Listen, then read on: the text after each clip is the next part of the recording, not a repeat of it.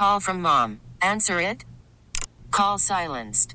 Instacart knows nothing gets between you and the game. That's why they make ordering from your couch easy. Stock up today and get all your groceries for the week delivered in as fast as 30 minutes without missing a minute of the game. You have 47 new voicemails. Download the app to get free delivery on your first three orders while supplies last. Minimum $10 per order. Additional terms apply. Weekend sports with a difference. So I thought it'd be fun if we all went around and said our name and a little something about ourselves. I'll start. A look at the weekend in sports with the inside story on the Blazers, the Ducks, and the Beavers. This is Sports Sunday with Mike Lynch. At least I have my own bed. Your bed is a car. Yeah, but it's a sweet car. And Rashad Taylor. Will you stop your damn sniveling, son? Buck up, Bart. Buck up! On ESPN Sports Radio 1080, The Fan. What's happening, Portland? Mike Lynch is gone. I'm pretty sure you knew that wasn't Lynch's voice as soon as we started, especially if you listen all the time. Lynch is in Jersey again. No, is he in Jersey? Is he? Oh, no, he said, I don't know. Is he in Jersey? I thought he went to the beach. You know, he went to the beach because he was talking. Tomatoes. He was talking on primetime about how he had to fight the beach traffic after the show. Is that where Friday. He's going, the beach? I thought he was going to Jersey. No, went to the beach, and he's partying, apparently, with his Jersey... Or no, not his Jersey family, his Minnesota family. Oh, so his wife's family. Mm-hmm. Oh, okay. So that's how much Lynch and I talk. We see each other on Sunday. How's it going, bro? I only know Lynch through the show most of the time because I don't see him either. I see him on Sundays, and so Lynch is a busy dude. Like when he has time to kick it, you know, I don't, and you know, he's usually working between 3 and 7, so not a whole lot of time to really be able. And he's married and lives in like Beaverton. I live in the numbers. Like we just, you know, that's not our relationship all the way. Although we do hang out like that, so just. Not as often, especially now that he's married, man. Well, when you become an adult, multiple jobs, you lose all connection to your guy friends. It just kind of happens, man. Yeah, it becomes your own little world. He's gonna have fun. He says that they like to drink, apparently, so he's gonna get his drink on. He's a big dude. He's kind of a lightweight, though. Yeah, you know, you would think for as big as Lynch is, he'd be able to handle it much better. Lynch is kind of a lightweight, low key. Don't tell anybody I said that, except for the people that are listening right now. What's going on, guys? My name is Rashad Taylor. This is Sports Sunday, sans Mike Lynch. You can interact with us all day. Get us on the Bridgeport Beers text line, 55305, or you can interact with us on Twitter. I'm at TaylorMade503. Jesse's at Jesse Osman, ASZMAN, just in case it's a little harder for some of you guys to really understand that. If I sound like Urkel right now, it's because my allergies are kicking my ass, and it's not even...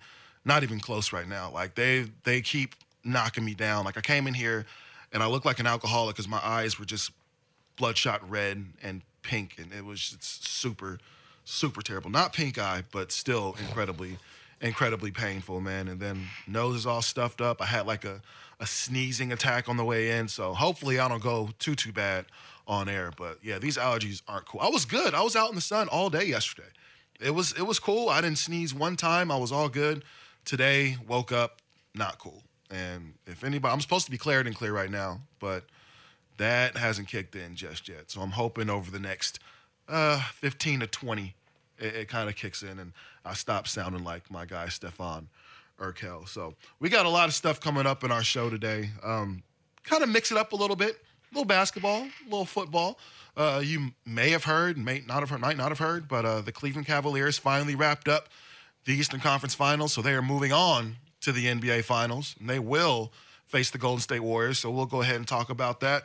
KD said something crazy, which I don't agree with, but Jesse obviously does, and we'll go ahead and dive into that this hour as well. We're going to talk about the Seahawks and what the hell is going on in Seattle right now. Are they beefing? Are they not beefing? We're still going to have to kind of talk about that. Celebrations are back in the NFL. A couple people happy about it. A couple coaches not so much. So we got a whole lot. It's a little basketball, a little football. Mike Vick is thinking about retiring and possibly going to Atlanta to retire his number, which I think is a great idea. But we'll also dive into that. But first, let's go ahead and kind of dive into and let's just go ahead and get it over with because I don't really want to spend too much more time talking, at least until after the finals, about LeBron James and his place in the NBA. Number one, I like I said, I watched Michael Jordan. I'm 34 years old. I was in middle school and elementary school when I really got a chance to see him. More so middle school, and my freshman year of high school was his '98 year when he won his last championship and everything. So I saw Jordan. I saw what he was as a basketball player. However, I see LeBron and what he is as a basketball player, and I'm just a little more impressed with what that guy can do. I'm not going to go into the is he better, is he whatever, but if sports is really about the numbers, right, Jesse? That's what we pay attention to most is the numbers. The numbers kind of tell us the story. Is that fair? Yes. Not all instances, but yeah. It's fair, but it's not fair, yes. It's fair to say, but I would say it's not necessarily fair to the players. So in most instances, though, like we look at the numbers of things. And Thursday night, was it Thursday? Was game 3 or game 5? Was that Thursday? I think it was. Either way, LeBron James passed Michael Jordan for number one all-time playoff scoring. A few years ago, Kobe was third and was like, man, I don't know who would ever catch that number. And then LeBron just kept passing people. And first it was Kobe, and then it was the great Kareem Abdul-Jabbar, whom we never mention as one of the best players in the NBA, as far as the best player in the NBA, which I think is tragic, but that's a whole different story. And then there was the great Michael Jordan, Air Jordan, and LeBron eclipsed him. Now, mind you, it took LeBron an additional 30 games.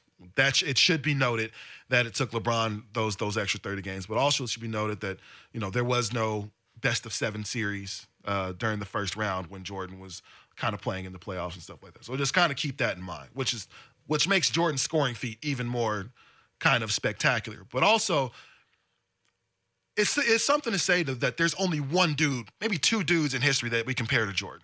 It's been LeBron, it's been Kobe.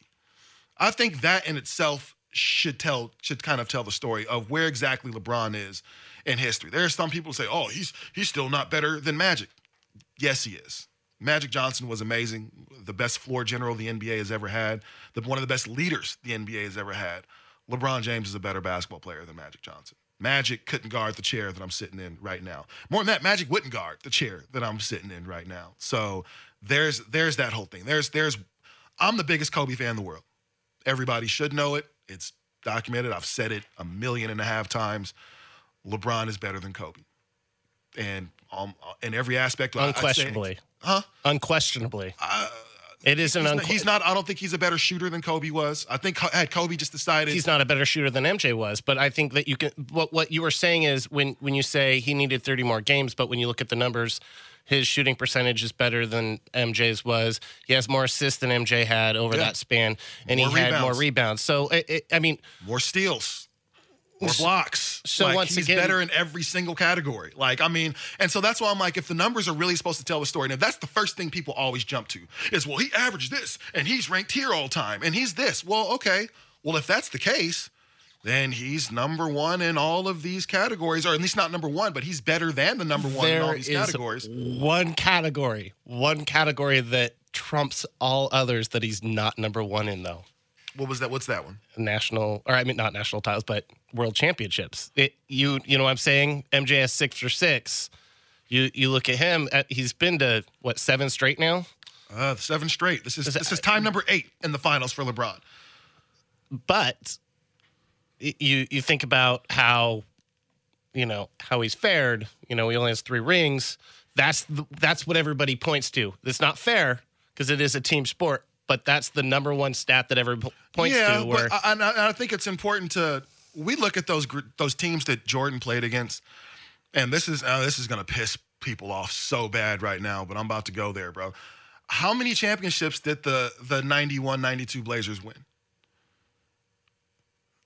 They were a really, really good team, and I think everybody either left or retired shortly after that series. How many championships did that Phoenix Suns team win?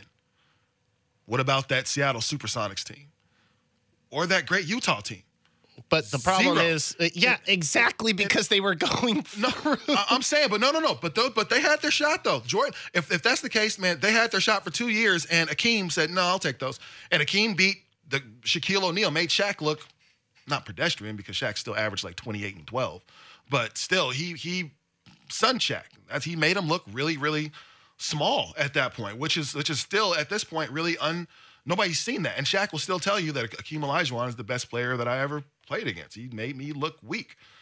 And that's exactly what it was. But that's not to say that they didn't have their opportunities in their shots. So they definitely did. Weren't able to capitalize. So that's all I'm saying. LeBron at least beat that Detroit team, broke them up. Beat the old Boston Big Three, broke them up. Beat the OKC. He beat the top. Nobody says this. This is where everybody kind of forgets. That Oklahoma City team, Harden, top five. Westbrook, top five. Durant, obviously, top two. Beat them. You know what I'm saying? Harden was not top five at that point. Westbrook was not top five at that point. Durant was the only one that was a top five player on that team at that point. That's very true. But at that same time, James Harden left and averaged 25 the next year. So that's fine. But once again, you're working with young guys. You're talking about you're comparing once again. When you say how many championships did that Blazer team win, you're right. That was an older team. That was a veteran-laden team with an older Clyde Drexler, an older Terry Porter. You know what I'm saying? Yeah. So when you think about it now, you're talking about a young team and a young team trying to get over the hump. Durant was still young at that point in his career.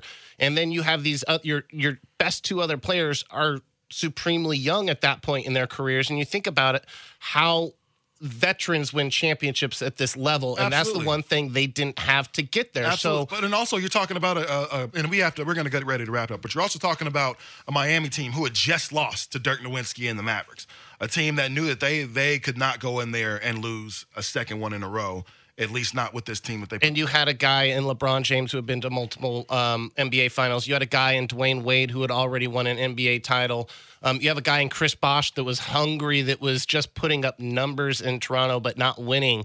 Like, you had a lot of hungry players on that NBA team and a really nice balance of talent and depth and obviously elite talent in the NBA as well. Well, either way, LeBron can say he beat him. So can LeBron say that he beat Golden State twice? We'll talk about it. That's coming up next right here on Sports Sunday, 1080 The Fan.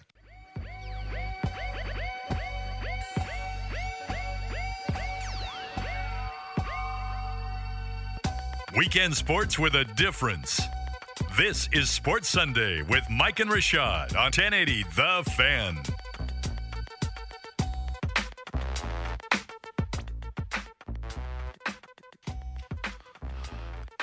.17 here on your Sunday morning as we get ready for the Indy 500. Shout out to Big Suit, who I think is out there. I think he kissed the bricks. Is that what I heard? I didn't hear that part, no. That's what... If you could go to any sporting event, you only get one, though. You know, so let's say Game 7, Super Bowl. I think we'll take the Masters out, but I think that's what most guys would kind of choose is the opportunity to go to the Masters, at least for one of those days, particularly the last day. So let's go ahead and take the Masters out because I think that's kind of cheating. What event would you go to? I think because I don't know. I've been to some NASCAR. I've been to Vegas. You know, I lived in Vegas for a long time, so I went to, forgive me, I can't remember which race it was, but it was awesome. And every single time they went past, you could feel it. All the chicks were drunk. There were tons of boobs that were just exposed. Like, it was a great time. Like, if any guy just wants an opportunity to have some fun, you know, with a bunch of good old boys, man, that was actually kind of dope. Not a lot of brothers up there at the NASCAR tracks, but it was fun nonetheless. Yeah, I can't. I mean, you want to say like, oh, the Super Bowl or national title game or something like that, but I mean, those could be bust. I honestly think the Super Bowl has to be one of the most overrated live finales of a season ever. You run the risk of it being just a huge blowout. Like now mind you, you get a chance to see like a great comeback like you saw in this past one, but then you see like the Seahawks. Broncos one, yeah, where there's just a huge blowout, or the Buccaneers versus the Raiders, anyway. Where it's just, I'm just saying, that was the most recent blowout that we could think of. So, but the NBA Finals is always good. I mean, well, it depends. You'll get a blowout, then somebody will respond with the blowout, and then you'll get a couple close games in between there. But last year, it came down to Game 7, and... I think Game 7 is like, you know what, let's go here. Game 7 NHL Finals. That's good. I'll take that. There we go. Yeah, that's it right there. Yeah, NHL, if you haven't been watching, have been phenomenal. Sorry, NBA, but you've been blown out of the water, so you better respond with this NBA Finals. But I think this NBA Finals is going to be good just because this is the ultimate rubber match. I can't remember, and mind you, I'll look it up, but who's the last team to meet in the Finals 3 years in a row? Now, we've seen it happen, you know, obviously we've seen it twice in a row and with the Bulls and the Jazz, and then we've seen it with, obviously last year with Golden State and the Cavaliers, but I can't think of a team or two teams that have met in the Finals 3 years in a row. So this will be the ultimate rubber match. I'm looking forward to it. There's one thing has changed from last year, and that's the fact that Golden State, first, they lost a bunch of people, and you lose a guy like Harrison Barnes, who had an okay season in Dallas. Dallas wasn't very good this year, but Harrison Barnes shows that he can be a really good player in this league. You get Kevin Durant, though, and then from there you take off. Then you lose Kevin Durant for some games, and then you kind of figure out that old magic, and that initial big three from Golden State kind of held it down. KD comes back. It's like they never missed a beat. And now they're marching all the way to the NBA Finals with an undefeated record. They passed the 2001 Lakers that won 11 straight. So here they're coming into the Finals unblemished against a team that really lost one game. And they lost that game because Boston's emotional leader, Isaiah Thomas, who has been, in my opinion, the story of the NBA playoffs this year. Like, without Isaiah Thomas, I think this playoffs is incredibly uninteresting. I thought John Wall had a lot to do with the playoffs being really good this year. He was pretty electric, but for the most part, Isaiah Thomas and what he's gone through with his sister and with his, you know, his family, and still being able to come out and perform the way he has. Clearly, he's the real MVP. So, I mean, shout out to Isaiah, and hopefully the best things happen for him over the summer with his contract situation. But then I look over at the Cleveland Cavaliers and say, man, am I mad at a team for losing one game? I mean, really, it was a letdown game, and they shouldn't let it happen. But am I really mad at them? I don't think so. Cleveland let one go, and the one thing they've been showing all year is that, man, they don't really care about some of the games. This is all just this. The whole resting this season, LeBron not playing some games. It was all preparation for this moment, for these next 4 to 7 games. That's all that was. And so, how dumb does Cleveland look now for resting their guys? How dumb does Golden State look now for resting their guys against San Antonio on that Saturday night game? I mean, they're all in the playoff, they're all in the Finals, and they're all fresh and ready to go. Steph right now averaging 28 and a half points. 8 assists or 5 assists, 5 rebounds. Steph is playing as well as you've seen Steph Curry play all year. He's eclipsed what he's been scoring for the year. He looks like the Steph Curry that won the MVP. That's scary. KD is averaging 25 and 7. He looks like the Kevin Durant that we've been seeing all year. Klay Thompson is probably going to be the most important player in this series. Now, I think Draymond Green is clearly the most important player on the team. But I think they're going to need Klay scoring. Klay right now is averaging 14. I think he's going to need to do a little bit more. Draymond is he's averaging about 13, 7, 8 rebounds, 6 assists. Draymond doesn't need to do any more than what he does. He's doing all right. Right now, I think Klay Thompson is the guy that if he doesn't come through for Golden State, I think they're going to have a tough time. Their bench isn't as good as it was last year. Now, mind you, they have some guys, the Ian Clark, I think is his name. He's a good guy off the bench. Who's the other guy with the tiny shorts? All these young dudes wear super small shorts. They're back to the Stockton era. I'm sure John Stockton is looking somewhere proud right now. But I don't think their bench is as deep as they have been. And I just honestly, I think the Cleveland Cavaliers are a little bit tougher than Golden State is. I think that Golden State's toughness lies with Draymond Green. If Draymond, for whatever reason, can't be there, and we've seen him pop off and get himself suspended, and we've seen him, you know, get himself ejected from games, if he can hold his head, then I think the Golden State Warriors will be fine because they need his toughness on the floor. That's what happened to them last year. Golden State just got bullied the entire time. There was nothing that every time that Golden State tried to counter with some finesse and jump shots, Cleveland just put it down their throat. Stop us at the basket, and they couldn't do it. I think you're looking at a team in the Golden State Warriors that have been listening to that all year, have had a chip on their shoulder since They had a 3-1 lead in the NBA Finals last year and lost it. You're looking at a team that, I mean, possibly is better than last year's. I mean, the record doesn't say it, but when you look at them playing in the playoffs, it does say that. And you think about it, I think you're right on hit the nail right on top of the head with Klay Thompson. LeBron James is probably the best defender in the league because he's the best player in the league, and that's just what he is. But he's going to slow down Kevin Durant. There is no question about that. Kevin Durant's not going to have that easy 35 that he's been having in the entirety of the playoffs. So Steph will step up, but once again, I also look at it as he's going to have a tough time too. He's got a decent defender on him. Klay Thompson's the guy. He's the guy that has to kind of pick up that guy. He probably needs to be averaging about 20 to 24 points a game in this series in order for Golden State to have that chance to kind of raise the trophy once more. So the guy from Cleveland I'm looking at, though, that needs to be a force. It needs to be a force early. And it really has to rebound from what I consider a crap NBA Finals he had last year, and that's Kevin Love. Last year in the NBA Finals, Kevin Love averaged 8.5 points and 6.5 rebounds. Those are not Kevin Love numbers, even a little bit. Currently in the playoffs, he's averaging 17 and 10. That's about what he averaged during the season. So that's exactly what you're going to need from him every night. And really, I think you're going to need to see some of those nights. You're going to have one of those 20-point and 15-rebound nights, Kevin Love, because otherwise Draymond Green is just going to eat you up down there. Now, mind you, he's a guy that, like, he does all of his damage underneath the basket, whether it's rebounding, whether it's putbacks. Draymond Green is much better. Really, I'll be honest, he's much better than I gave him credit for.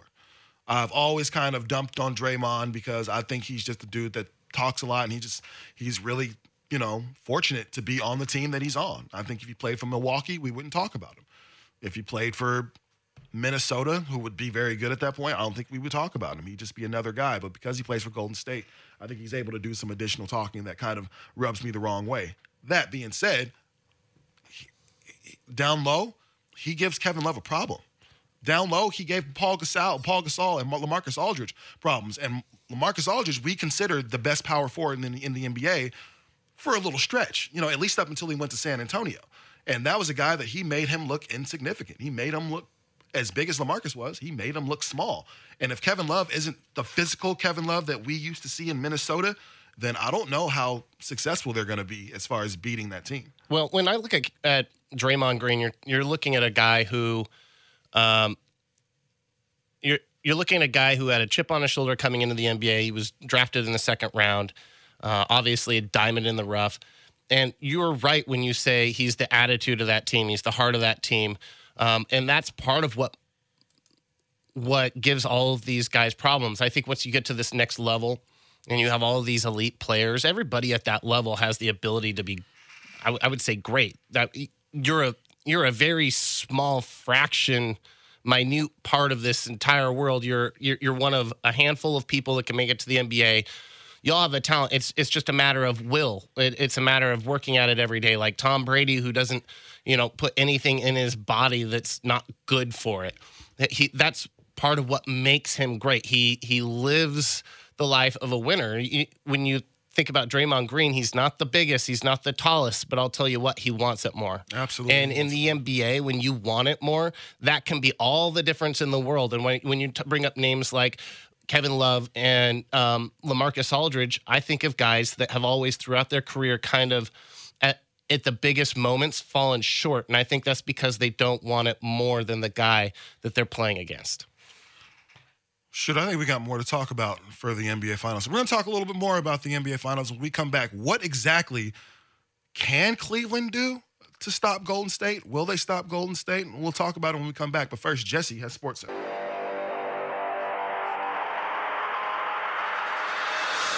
Weekend sports with a difference. This is Sports Sunday with Mike and Rashad on 1080 The Fan. 9:34. This beautiful Sunday. I assume it's still beautiful outside. What's the weather like right now? Hold on, let's see. Currently, it is at 64 degrees in your fair city. 66 degrees now. with a high of 87 today. Should be really nice. I'm looking forward to getting back out there. I went out yesterday, worked on my tan. Try not to get too dark. You better not try to get too dark either, Jesse. You get pulled over all the time and stuff. It's not cool. No, I actually do tan up pretty good. Thankfully, the native side of me keeps me from burning. So no, well, I tan up pretty good. Well, that's good. Well, yeah. That's good. So talking more about the NBA Finals, though, on this beautiful Sports Sunday, interact with us on the Bridgeport Beers text line, 55305. Let us know what you think. I was just saying during the commercial break, so there are two dudes that have the blueprint as far as beating Golden State. One of them plays for OKC now. Or one of them plays for Golden State now. Played against them in OKC. The other one was LeBron. My question is, there's no playoff blueprint right now for how to beat the Golden State Warriors. Nobody's been able to do it. Typically during the playoffs, you have one game you're able to go back and look at. Like, I'm pretty sure Golden State's looking at game 4 of the Cleveland series against Boston as far as how they did it. Even without an Isaiah Thomas on the floor, what were they able to do to slow down LeBron and force him into his 11 points or 12 or whatever it was that he had? I'm curious, like, I don't know what you do to beat Golden State. Like, it's easy to say out-tough them and kind of rough them up and everything, but, I mean, that's hard to do with a team that can shoot from 35 feet away. Oh. Like, everybody on the team is an incredible marksman. You know, even Draymond Green has had games in the playoffs where he just hasn't missed three-pointers. He's clearly been working on it, but I'm curious, like, how do you beat a team that shoots so well? And more than that, they have so many guys that can shoot. So they continue to move the ball around the perimeter and, like, whoever's open, shoot the ball, and typically it's going to go in. Like, what do you do to beat this team? And then, once they're hitting the shots, they're taking you off the dribble. You know, Kevin Durant is taking you off a pump fake. Klay Thompson has the quickest release in the NBA. And so once he starts, you know, pumping right and left, there's not much you can do about that. Like, what do you do to keep this team at bay? And honestly, I don't think you can. I think what makes it really difficult is you can come up with that game plan, I think, for a game. And I think why I say that is I think what it takes to beat the Golden State Warriors is a ridiculous amount of energy and effort on the defensive side. And when you watch NBA basketball, and I'm gonna liken this to what I like about college basketball and what I don't like about the NBA basketball, is that you don't see necessarily those guys hiking up the shorts and tightening up the space in between players and really making things uncomfortable for shooters. They'll give them a space. They'll give them an arm length of space. And when you're doing that with a guy like Steph Curry, Klay Thompson, that's more than enough space. You need to take the shooting space away from these guys, and that takes a lot of energy and it takes a lot of effort. And to do that through a 7-game series, you're not going to sweep these guys. So doing that through a 7-game series is a ridiculous amount of energy. Now, what I say about that is it's a 7-game series and then your season's over. So buck up, you know, play some dang defense, tighten it up. But that's my complaint about the NBA is you might see one guy doing that. You might see two guys doing that, but you don't see a team. And that's why I think what's interesting about Cleveland is because they got a ton of guys that can do that. You know, you look at Shumpert and what he's able to bring defensively. You look at J.R. Smith and what he's able to bring defensively. And for J.R., his great defense for him usually leads to great offense. He's a confidence guy.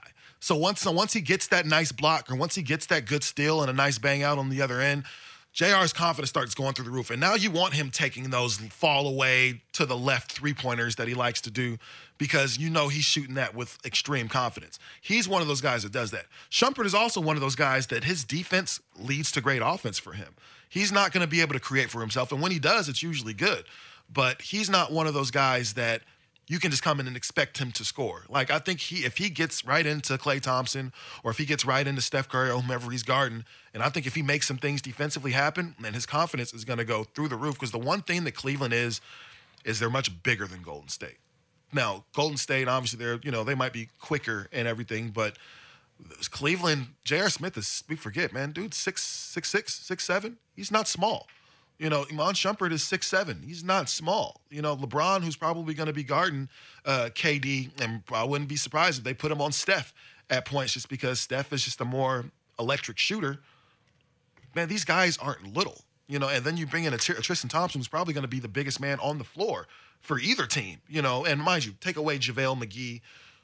JaVale McGee hasn't had to really see a legit big man. Yes, I'm saying LaMarcus Aldridge did not play like a legit big man in their series against the Golden State Warriors. LaMarcus Aldridge was pedestrian. Pau Gasol reverted right back to Pau Gasol. I haven't seen that dude since the 2009 or 2008 playoffs against Boston. So this is the first time they're going to go against guys that really bang and really like to get in there and get kind of physical.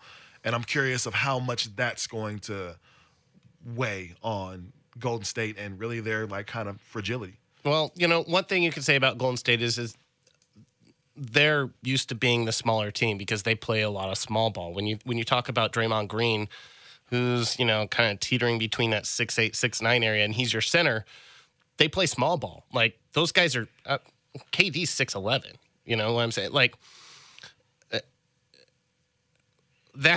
your biggest guy is your wingman. So like, don't forget about Zaza Pachulia. Kind of like to forget about him. Just watch your ankles around. Right. Yeah. See, and there we go. That's what they need to do. Go and trip up Steph, take out his ankles, and that's how you beat Golden State. Well, knocking on wood, because I do not want to see Steph Curry not play. No, either do I. But we'll say this before we get ready to break. This is an important NBA Finals for Steph Curry. He's played in two of them, and the first one he didn't walk away with the Finals MVP. Second one, if they won, he wouldn't have walked away with it again. I think to be in that pantheon of like great players, of great all-time players, you've got to walk away with one of those Finals MVPs. If this is supposed to be your team, Kobe, for the three championships he won with Shaq, those MVPs went to Shaq. They should have, because Shaq was that dominant. Kobe got his own opportunity to go with his team. He made sure those MVPs belonged to him. LeBron, when he gets to the Finals, man, those MVPs belong to him. Steph Curry needs to put his stamp on the NBA Finals, because so far he hasn't done it. Now, he's been the best scorer on his team, and that's to be said when you shoot a lot of threes and you shoot a bunch of them, but he shot 38% last year in the playoffs from three. That's not what Steph Curry typically does. Now, mind you, most people would be ecstatic to shoot 38% from three. Not Steph, though. He was hobbled up last year, though. He was. And I thought Kyrie Irving, who's not a great defender, did a really good job as far as staying in front of Steph and making things difficult for him. He has to come out and show that this is indeed his team. With Kevin Durant, with all these other guys, you are still that unanimous MVP that everybody thought you were. See, that's the one thing about Golden State that I've always, I don't know, where they go against the grain. It is Steph's team, but this team has always acted like more of a team than we're going to just give it to Steph all the time. Steph, when he gets hot, they just keep feeding him. But the fact of the matter is you're going to have nights where Steph's the guy, where KD's the guy, where Klay's the guy. They're better at sharing the spotlight than anybody in the NBA across the roster. And that in itself hurts Steph getting that MVP in the Finals. But even if he doesn't get it this year, he's going to have more opportunities. Yeah, I mean, one would hope that he has more opportunities, because you do still have to pay all those guys in Oakland, and I think that could be a problem coming up. A lot of them already got paid. The one that hasn't gotten paid is Steph, and when they asked him about it, he said, hey, you know what? Steph I'm making money still. We'll see. Yeah. All right. Coming up next, NFL celebrations are back. Break out your popcorn, your Sharpies, your pom-poms. It's going down. We're going to talk about that next, right here on Sports Sunday, 1080 The Fan.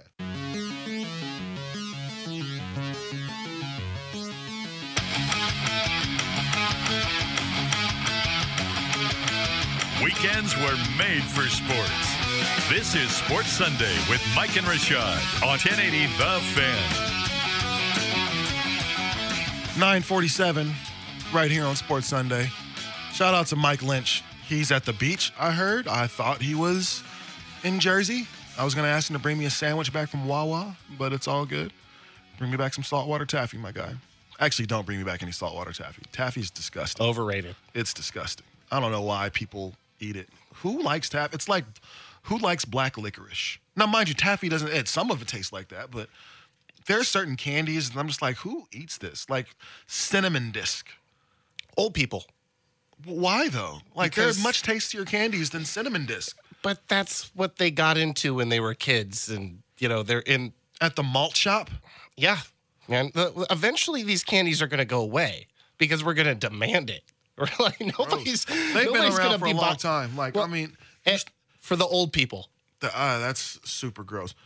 We got a text here on the Bridgeport Beers text line in regards to the NBA Finals. Kevin Durant changes this matchup considerably from the standpoint as he's going to free up, or he's going to be guarded by LeBron. This is going to free up Steph Curry to go off. Steph has never been good in the finals because LeBron has shut down. I agree. You know, LeBron has kind of put clamps on, and last year, Kyrie put clamps on, which is really weird to say because Kyrie is not really a defender, but the entire time he had Steph Curry kind of locked up and made it difficult for him. And then he also had him on skates on the defensive end. You remember how Cleveland won the championship last year was basically Kyrie creating some space and pulling up in Steph's face for the W. Now, you thought things would go the other way and it would be Steph that'd be pulling up for Kyrie for the W, for the shot. It didn't work out like that. So that's from P1 Dustin. Good luck for that, my guy. But yeah, man, I think that has a lot to do with it. And Kevin Durant is going to... He could go off in this series. Like I think there might be some matchup problems just because there's four of them. You know, there's four guys from Golden State that can really score and know how to score, and this could be potentially a problem for Cleveland. So if they need a fourth guy to step up, and I keep thinking, what if Andrew Bogut was playing? What does that do to the Cleveland Cavaliers right now if Andrew Bogut is actually in their lineup? Like how much tougher does that make them, you know, going against this Golden State team? Andrew Bogut, didn't he break his leg or something this year? Like the first series that he left, like the first minute and a half he got on the floor for them. So I don't know if he would be in this series. No, Sam, but let's just go ahead and say he didn't break his leg back in February or March or whenever he came on the team. What does that do to this Cleveland team now? I think that instantly makes them the favorite, just because now you got Tristan Thompson and Bogut down low, which is a clear area of need for Golden State at this point. Like I think it would be a much different story. And I think they would be an extreme favorite, like by 10 points? No, but I could see them being a 3 to 4 point favorite if if Cleveland actually had Andrew Bogut going into the series. I think it could be much different. And we kind of forget that Bogut I don't want to say he played. He was on the court for a minute. He didn't do nothing. I don't think he got a rebound or assist or really anything. He kind of got on the floor and then instantly broke his leg. Yeah, it was crazy. So if you haven't heard though, man, in the NFL, some good news. It is no longer the no fun league. They bought the fun back, and I'm pretty sure Antonio Brown's going to bring some sexy back because the celebrations are back. Like I said, man, the popcorn is back. And break out your Sharpies, and you can use the ball as a phone and all type of things. And I'll be honest, I'm low-key happy about it. Because number one, I'm just tired of watching the news or watching SportsCenter or whatever, you know, sports outlet you watch, and seeing people complain about dudes dabbing and seeing people complain about Aaron Rodgers do his, you know, discount double check or whatever the case is. So I'm glad that it's finally over. You know, we can finally get back to watching dudes have fun. You know, and so as I look up some articles, there are some guys, some coaches who aren't as happy with the changes. One being Cincinnati Bengals head coach Marvin Lewis. He says, "I'm yeah, right." And that's the first thing. Like, oh, Marvin Lewis, what? You're mad about celebrations? And he's like, I'm not a fan of it. You know, I want it to go away, and it should be about the team and not individuals. And I totally understand. Yes, you're absolutely right, because the teams get 6 points when somebody scores a touchdown. Absolutely. But it's also about having fun too. Like if it takes you, you know, 80 yards and I don't know, let's say 7 minutes, 6 minutes to drive up the field and score a touchdown. Man, let me take my 7 seconds to myself and say, and pat myself on the back, give myself the Barry Horowitz and say, good job to me. I mean, I don't have a problem with it. And so I'm glad that it's back. And I'm glad that people are, or at least the commissioners decided not to be so rigid on this. There's so many problems in the NFL. We talk about it all the time, from concussions to domestic violence and their stance there. I think this is one of the small things that the NFL has just kind of decided to let go. And to that, I say, bravo, because it should be fun. Sunday should be fun. And I'm down for seeing a good celebration. I like them. As long as we were having this conversation at the break, I like them after touchdowns, after sacks, big moments, big 4th and 22 conversion, like that's a moment to celebrate. Getting a first down on a 3rd and 2. Don't pull out your bow and arrow, Brandon Cooks, or 3rd and 2. Was it a big 3rd and 2? Is it going to put him in field goal range? No, it doesn't matter at this point. No, we're talking like it doesn't. We're talking importance here. Like celebrating a conversion after a 2-yard conversion or whatever. That's what you're doing your job. Now, getting in the end zone, once again, you're doing your job, but it's a big moment of the game. There's a minute amount of those moments that you're going to get as a player getting in the end zone. Getting in the end zone 12 times a year is a big accomplishment as an NFL player.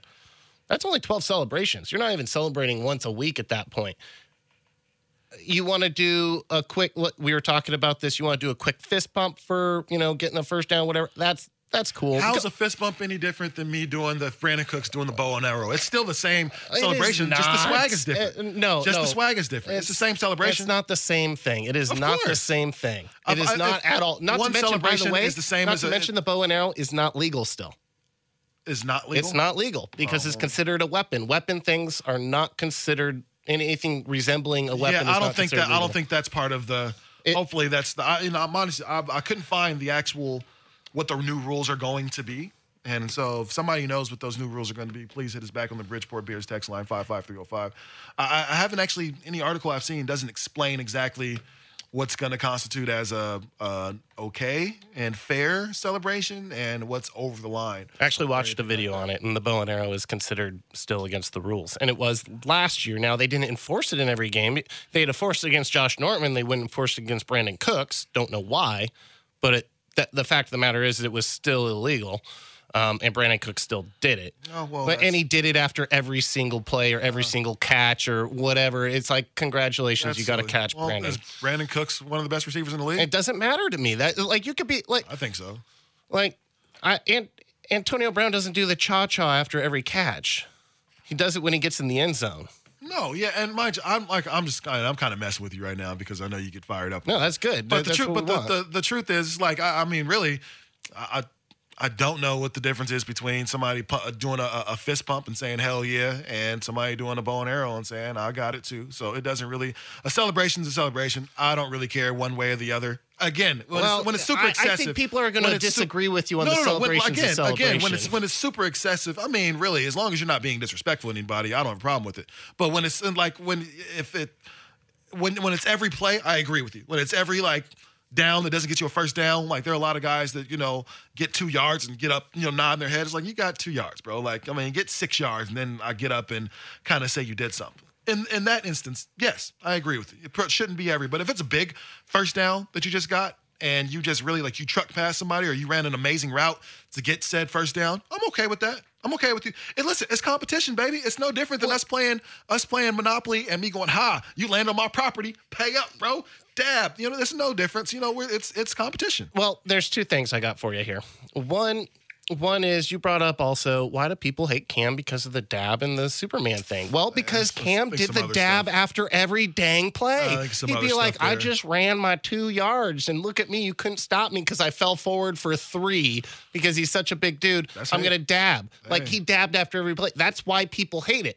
You dab it, you get in the end zone. You do your Superman thing, you get in the end zone. Cool. Cam didn't dab all season. Every play. Cam didn't dab all season. He retired exactly. Because he retired it the year before. He didn't dab all season. He didn't dab all season because you know what? He realized how stupid it was. And that once again shows maturity. And they had a terrible year. Doesn't matter. Or what? They had a terrible year because he didn't dab. Maybe. I don't think so, maybe. Bro. I think they had a terrible year because Rivera's one of the most overrated coaches in football. No, Rivera's overrated. Yeah, no, Rivera's overrated. I don't know if he's overrated. Oh, my gosh, okay. He's overrated. He's consistently had a good defense. He's shown that he can have a really good offense, and that was Sands. I think Eshu had a – it's the same thing as – it's like the same thing as San Francisco. They were really good for 2 years when nobody could figure out Colin Kaepernick, and he was running loose. But then everybody figured out, oh, well, Colin Kaepernick's going to break if we keep running him this way. Colin Kaepernick's not an awful quarterback, but he's not this unstoppable force that he was for 2 years. Cam is going to be the same thing because Cam – they already started it last year. Halfway through the season, we can't let our quarterback keep taking these hits. They started pulling the reins back on using him as a running back, more pedestrian. That's because his offensive line was absolute trash. That's because that's just being real. They were absolute trash, and they were getting killed. But at the same time, Cam is nowhere near a Colin Kaepernick. Colin Kaepernick was a situation where you had a freak athlete at the quarterback position that couldn't play quarterback. Cam is a guy that can make every throw. He can do that if he needs to. He can make a lot of these throws. Yes, he can make all of these throws, but he also proved last year he can miss on all of these throws as well. He was not an accurate quarterback last year as they tried to settle him down in the pocket. They tried to keep him from being as active of a running quarterback. And again, I think a lot of that came from his offensive line woes. A lot of that was the fact that he actually had to, take I'm going to say a little more of the running game. But yeah, they kind of tried to use him a lot more as a runner this year, and people were ready for it, especially because for Cam and the Carolina Panthers, you had a lot of game film on them. You had some 15-1 game film on there. You can see exactly what they do well, and you can also see what they did bad in the Super Bowl. You got game film on Tom Brady, Julian Edelman, Rob Gronkowski every year, but you know what? Julian Edelman, Rob Gronkowski, and Tom Brady run through that division and run through the AFC every year. That only matters so much, and the fact of the matter is Cam Newton is not Tom Brady. No, of course not. That's not fair. Nobody is. But once again, what made him great in that 15-1 season was his ability to dominate you on the ground. And that's fine. The problem is he needs to be able to dominate you from the pocket too, because otherwise you don't have people that are going to respect you as a quarterback and they're going to be able to take you away. But again, and I don't know, we have to get ready to break. At the same time, Cam was protected by an offensive line at that point. Cam had at least some good playmakers, or at least at the time we didn't think were good playmakers on the outside, but guys that were able to get things done for him last year. Last year, all of that went away.